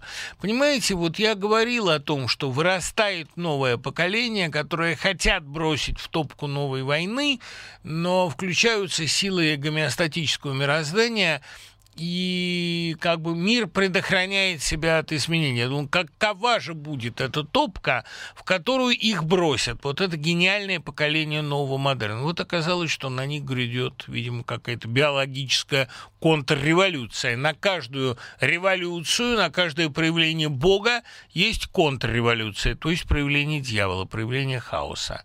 Боюсь, что здесь это вот сейчас перед нами происходит. В чем символизм сцены с голодными свиньями в финале фильма был месяц май? Надо пересмотреть. Пишу либретто по мемуарам Полины Геббель и воспоминаниям о Баннинкове. Недавно вышедший фильм «Свое спасение» поверг меня в ужас однобокостью. А, знаете, уже было либретто такое? Была опера Шапорина «Декабристы». А, странно, зачем бы вам писать это либретто еще раз? Она ведь тоже о Баннинкове и Геббель. Но э, попробуйте, может быть, у вас получится лучше. Хотя у меня вообще есть такое ощущение, что сейчас как-то опера о декабризме это, ну, довольно безнадежное занятие. Ну, от, что мы можем знать действительно о том, что сейчас востребовано? Нравится ли вам моноспектакль Райкина по запискам из подполья Достоевского? Я ребенком еще его смотрел. Первый раз, когда он его сделал с Фокином. Это было потрясающее впечатление. Нет, вообще все, что делает Трайкин на сцене как актер, как режиссер тем более, но это отдельная история. Все, что делает Трайкин как актер на сцене, мне кажется проявлением гения. Он правильно же сам сформулировал. Райкин – это когда э, вот настоящий актер – это когда на первом плане происходит любовная сцена, а он вышел где-то на совершенно там на заднике, да, сел в углу, но все смотрят только на него. Это безумная энергетика, которая в нем есть. Райкин, да, действительно гений. Правда, он считает, что записки из подполья написаны про него. Я так не думаю. Я думаю о нем все-таки гораздо лучше. В чем прелесть романа Дерсу Узала? Узала? Ну, фильм, по-моему, гораздо обаятельнее, но прелесть в том же, понимаете, э, я очень люблю э, книги о путешествиях, такие очерки, травелоги. Вот э, Рыжков написал замечательную книгу Володя о сияющем Алтае. Это такое поразительное повествование, очень в духе Арсеньева. Этнографию всякую люблю, минералогию ферсмановскую. Люблю, когда ученый пишет худлит. Обручева люблю. А вот это э, такая, ну, не знаю, это трогательно очень. И такая научная тонкость такая. Пожалуйста, о скифах. Хорошо, да, я уже решил, что скифы мне больше нравятся. В какой момент и как появляется Итака в русских «Одиссеях», ведь Венечка не попадает в петушки, и в «Мертвых душах» герою решительно некуда возвращаться. И это я писал в статье про Чичкова. Чичкову некуда вернуться, поэтому нет третьего тома. Наша коллективная задача — найти эту Итаку. Как вы полагаете, была бы и так в современной русской Одиссее, будь она написана? Хочется добавить, будь она неладна. Понимаете, ребят, вот, к сожалению, Скифия – это тоже поиски Итаки, поиски колыбели русского духа, но как-то мы ищем ее не там, потому что русский дух, он не в татарском иге, и он не в, в татарской древней воле. Э, куда надо вернуться? Ну вот Янов, которого я очень люблю, дай бог ему здоровья, гениальный, по-моему, человек, считает, что надо вернуться в Новгород, в такую русскую Европу. А как выглядела бы русская Итака, я примерно знаю. Это возвращение в Китеж. Попытка вернуться в Китеж. Мы вот сейчас с Игорем Журуковым, с автором моим по этим романам и членом моей команды – великолепным писателем, как раз думали, как могло бы выглядеть то озеро. С Шишканычем, с Шишкановым говорили, мы тоже об этом, тоже человеком из нашей пятерки, как могло бы выглядеть озеро Китеж, в которое возвращаются. Вот это интересная точка зрения – если бы в этот китиш вернуться, понимаете, русская Итака в том-то и дело, что она была, но она утонула. Мы все живем с травмой какой-то посмертной памяти, с травмой памяти об этой Итаке, которая была, и мы ходим над ней, но она провалилась сквозь землю, сквозь воду. Мы слышим, что она колоколами там звенит, но мы не можем к ней прорваться. Это хорошая тема, мог бы получиться недурной роман. Почему у Фолкнера так всегда такое невнятное начало? У Фолкнера вообще очень много невнятицы в романах. Для того, чтобы фолкнеровский роман понять, надо мысленно выстроить события в хронологической последовательности. Тогда кое-что становится понятно. Понимаете, ключ к манере Фолкнера в его картинках. Он же был карикатурист и я помню Светлану Леонидовну Юрченко, которая нам преподавала английский на журфаке, она как раз говорила о том, что пока вы не увидите картинок Фолкнера с их дикой многослойностью действия, с продуманностью каждого штриха, вы не поймете структуру его романов. Вот посмотрите карикатуру Фолкнера, там многое понятно. Сегодняшние молодые люди потеряли интерес к изучению литературы или истории – но те подростки, которые увлекаются этим сегодня, могут считаться, пожалуй, менее прогрессивными. Нет, дураков нельзя считать прогрессивными никогда, ни при каких обстоятельствах. И умных всегда мало. Ну, ну что поделаешь, их меньше, чем нам бы хотелось. Какое произведение чумного периода для вас интереснее, Декамерон Боккаччо или кентерберийские рассказы Чосера? Как мог бы вы выглядеть Декамерон в наше время? А Декамерон в наше время мог бы выглядеть точно так же, только вы правы, это был бы фейсбучик. А мне больше нравится Декамерон, потому что он лучше написан просто.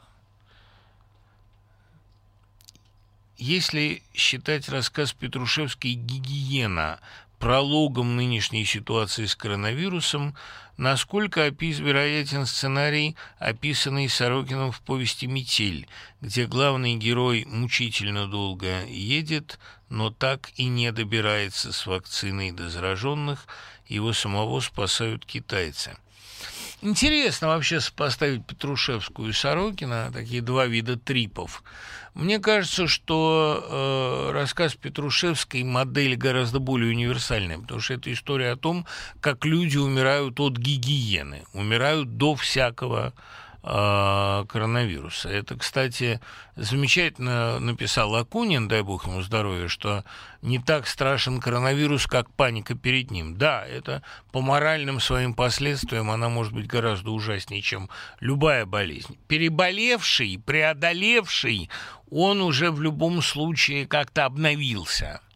А боящийся, вот сидящий в ужасе где-то у себя э, в норе, он, э, наверное, ну, как бы проживает вслепую эту ситуацию, которую надо проживать с открытыми глазами.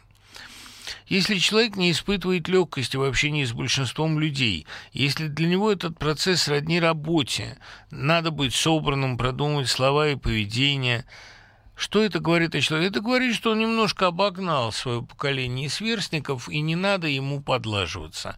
Э, тяга к необщению, к отшельничеству или к одинокой работе над чем-то, это очень прогрессивное состояние. Я не люблю людей, которые постоянно общаются, которым нужно постоянное общение. Мне кажется, что общение – это очень часто просто создание белого шума, заполнение времени –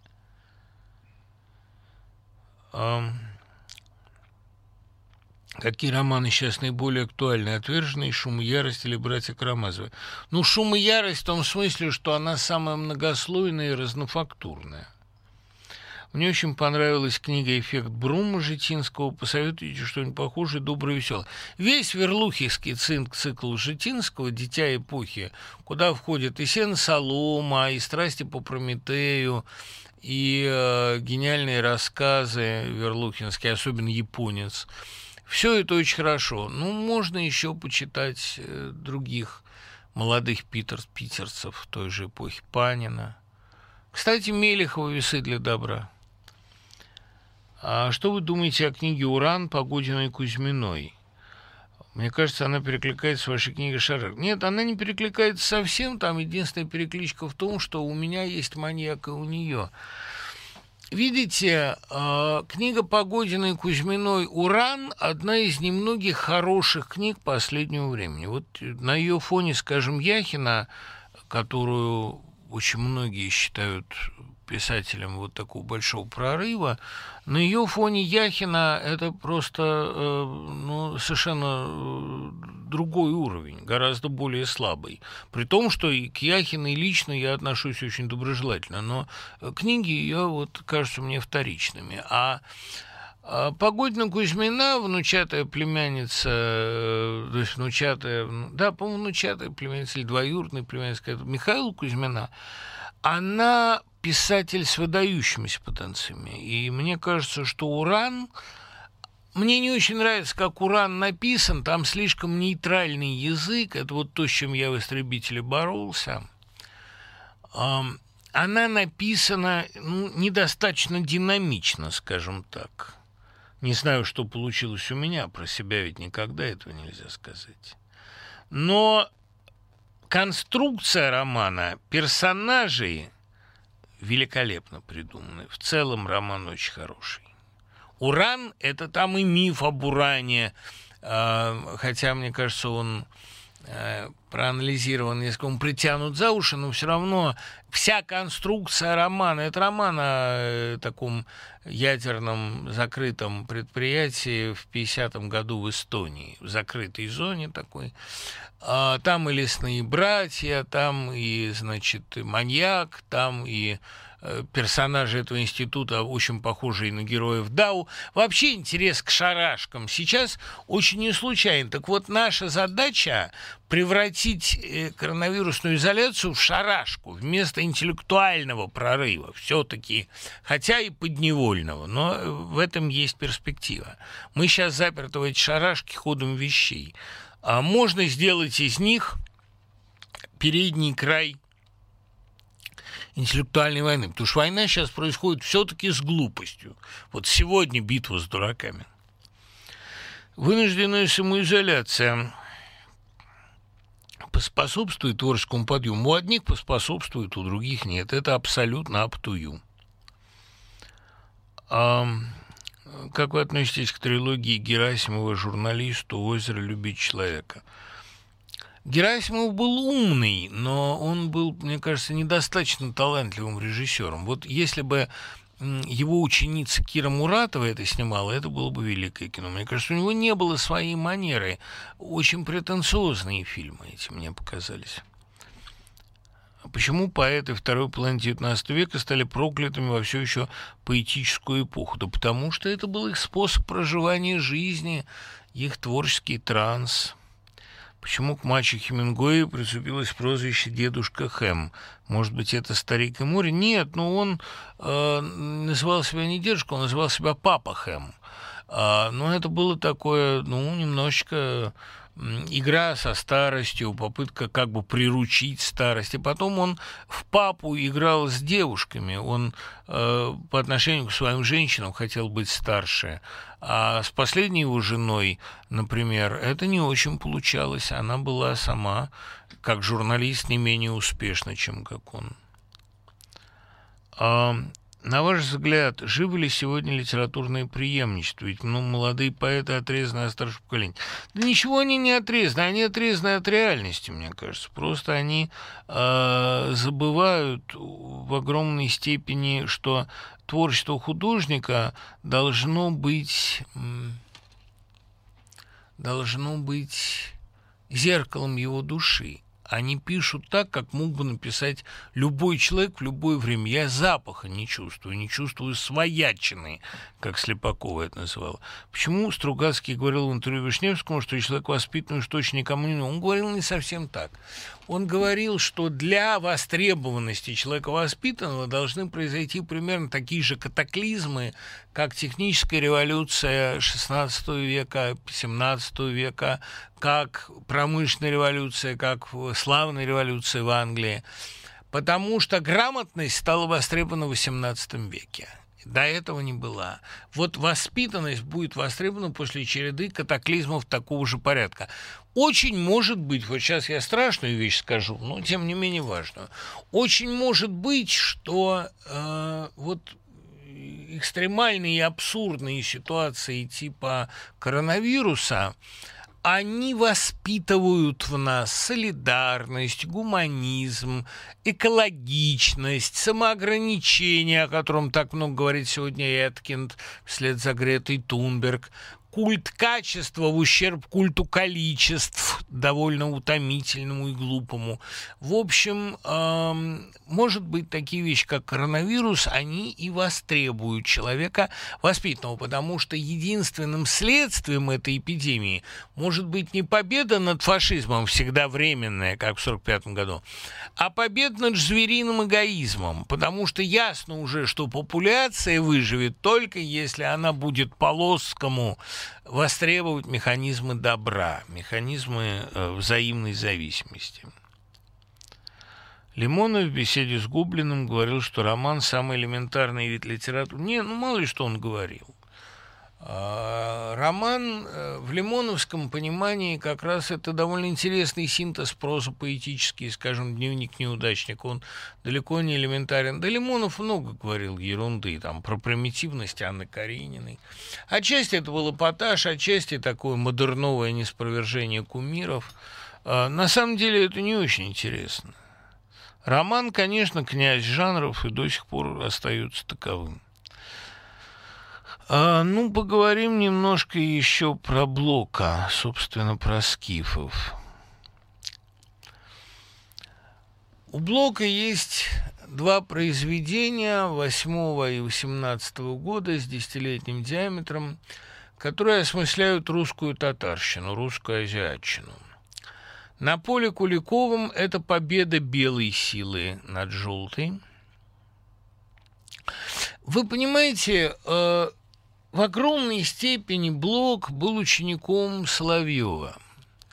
А Владимир Соловьев, когда он писал э, «И желтым детям на забаву даны клочки твоих знамен», он ведь говорил, что Россия предала христианство, не только Россия, Европа предала христианство, а государстве его, сделав его государственной религией. Панмонголизм, хоть и дико, но мне ласкает слух, оно потому приходит панмонголизм, что Европа потеряла себя, что она государствила веру, что она секуляризировала ее, что она предала сакральное – эта мысль э, апокалиптическая, она не нова. А мысль о гибели Европы и о том, что приходят свежие силы с Востока, впервые с такой полнотой высказана еще Лермонтовым в «Умирающем гладиаторе», и дубовый листок оторвался от ветки родимый. Это ведь постаревший Восток, бедный листочек дубовый, который ищет утешение у молодой чинары. А молодая чинара – это вовсе не молодая красавица, равнодушная к старику, как думают иные. Чинара – это символ Востока, а, и зеленые листья ее – это цвет ислама это именно цвет, э, который манит уставшего, пожелтевшего и пропыленного бурых жизни европейца, который пришел на Кавказ искать истины, да там и погиб. Это история э, Печорина, который гибнет именно возвращаясь из Персии, и предчувствие гибели Лермонтова самого кавказского пленника. Кавказ становится зоной притяжения и местом смерти. Вот это ощущение, что Европа предала себя и приходит волна дикого варварства, а панмонголизм – это идея Соловьева, что 20 век будет желтым. Ну, 20 век стал еще веком кризиса Европы, а в 21-м, да, действительно, панмонголизм очень может стать предсказанный в трех разговорах, отсюда не случайно очень их последняя экранизация румынская, он очень может стать желтым веком. Я не думаю, что это хорошо, и более того, я не думаю, что это стопроцентно вероятно, но новая какая-то сила, бесспорно, идет оттуда Правда, я не думаю, что это сила философская, это скорее сила индустриальная, но она может прийти, это не, не вопрос. Теперь вот э, если Блок в восьмом году, сочиняя Поле Куликова, верит в белую Россию, а в Россию христианскую, которая потому, может быть, и преподаст Западу вечный урок, что она все-таки не часть Запада, то к 20 году он в это не верит, и появляются скифы. Что такое скифы? А, это стихотворение, выдержанное в такой тональности Агюста Барбье и примерно в той же тональности, в которой у Блока его цикл «Ямбы». Блок был гением, когда он слушал музыку эпохи, но когда он начинал думать сам, он бывал иногда не очень умен как и все поэты-трансляторы. Ямбы вообще довольно слабые стихи. Вольные мысли, они чуть получше, но дело в том, что у Блока с мыслями не очень хорошо обстоит дело. Вот со звуками, иногда с сюжетами, которые ему внезапно приходят, но э, там хорошо. А вот э, мысли, Блок же не поэт мысли, он не ритор ни в какой степени. Именно поэтому э, юмор его так странен, именно поэтому его утопии так несбыточные, вот эта бесполая утопия Катилины, которую тот же Эткин подробно разбирает. Мне представляется, что скифы – это как раз э, следствие зависимости блока от эпохи. Вот пришло время, как ему показалось, азиатчины, и он растворился в этой азиатчине покорно. Он стал транслировать этот звук. Но самое пошлое, что есть в большевизме, самое пошлое, что было в русской революции, это скифское это то, что подхватили сменовеховцы, Устрялов в первую очередь, те, кто провозгласил Сталина красным монархом. Вот мы Азия. Европа гибнет, а мы молодая, свежая варварская Азия, которая нам сейчас реставрирует империю. Скифы полны высокомерия к Европе. Да? Виновны ли мы, коль хрустнет ваш скелет в тяжелых нежных наших лапах? Это э, то отвращение и то отношение пренебрежительное к Европе, которое э, было распространено очень... Смотри книгу Добренко поздний сталинизм, которое очень было распространено в послевоенной России. Мы спасли Европу. Европа предала себя и чуть не погубила мир фашизмом, а мы спасли, мы сверхлюди. Это идея Эренбурга в буре. А, ну и это скифская, блоковская идея. Мы а, особые, да, скифы, мы да, азиаты мы держали щит между двух враждебных рас монголов и Европы. Мы не монголы, это очень важно. Мы э, мост между азиатчиной и Европой. Мы лучше азиатчины, человечнее, глубже. Мы всеприемлющие, мы умеем все. Ну вот сейчас такая, понимаете, когда одна вот женского рода от слова подонок, я не знаю, но одна подонок недавно написала, там и у нее хроника, как едут наши машины по Италии, э, машины медицинские, на Бергамо, вот типа на Берлин, да, э, гуманитарная помощь в формате завоевания. Стампа уже успела написать, что эта гуманитарная помощь была как бы не совсем уместна, и они там очень удивляются, почему приехали военные, а не врачи. А, я считаю, что дареному коню в зубы не смотрят. Конечно, тут надо прежде всего сказать спасибо. Но, с другой стороны, то, что прислали не совсем то и ужасно этим кичаться и гордятся, мне не нравится. Потому что Европа, она на самом деле а, тоже помогает Италии, но помогает не громко и без высокомерия. А вот это высокомерие «мы опять спасли мир» это Скифия. Это вот мы, э, скифы, мы, мы азиаты. Да? И это высокомерное, дурновкусное, страшно глупое блоковское стихотворение, оно не является финальным аккордом его творчества. А финальный его аккорд – это имя Пушкинского дома в Академии наук. Стихотворение действительно великое, которое, как правильно говорит Гиппиус, дает нам право опять любить нашего блока. Именно поэтому движение «Скиф» скифы было обречено. Именно поэтому любой ресентимент, любая гордыня, любое упоение собой всегда выглядит таким провалом вкуса. Мы любим Блока не за это. Мы с вами абсолютно точно увидимся через неделю. Пока.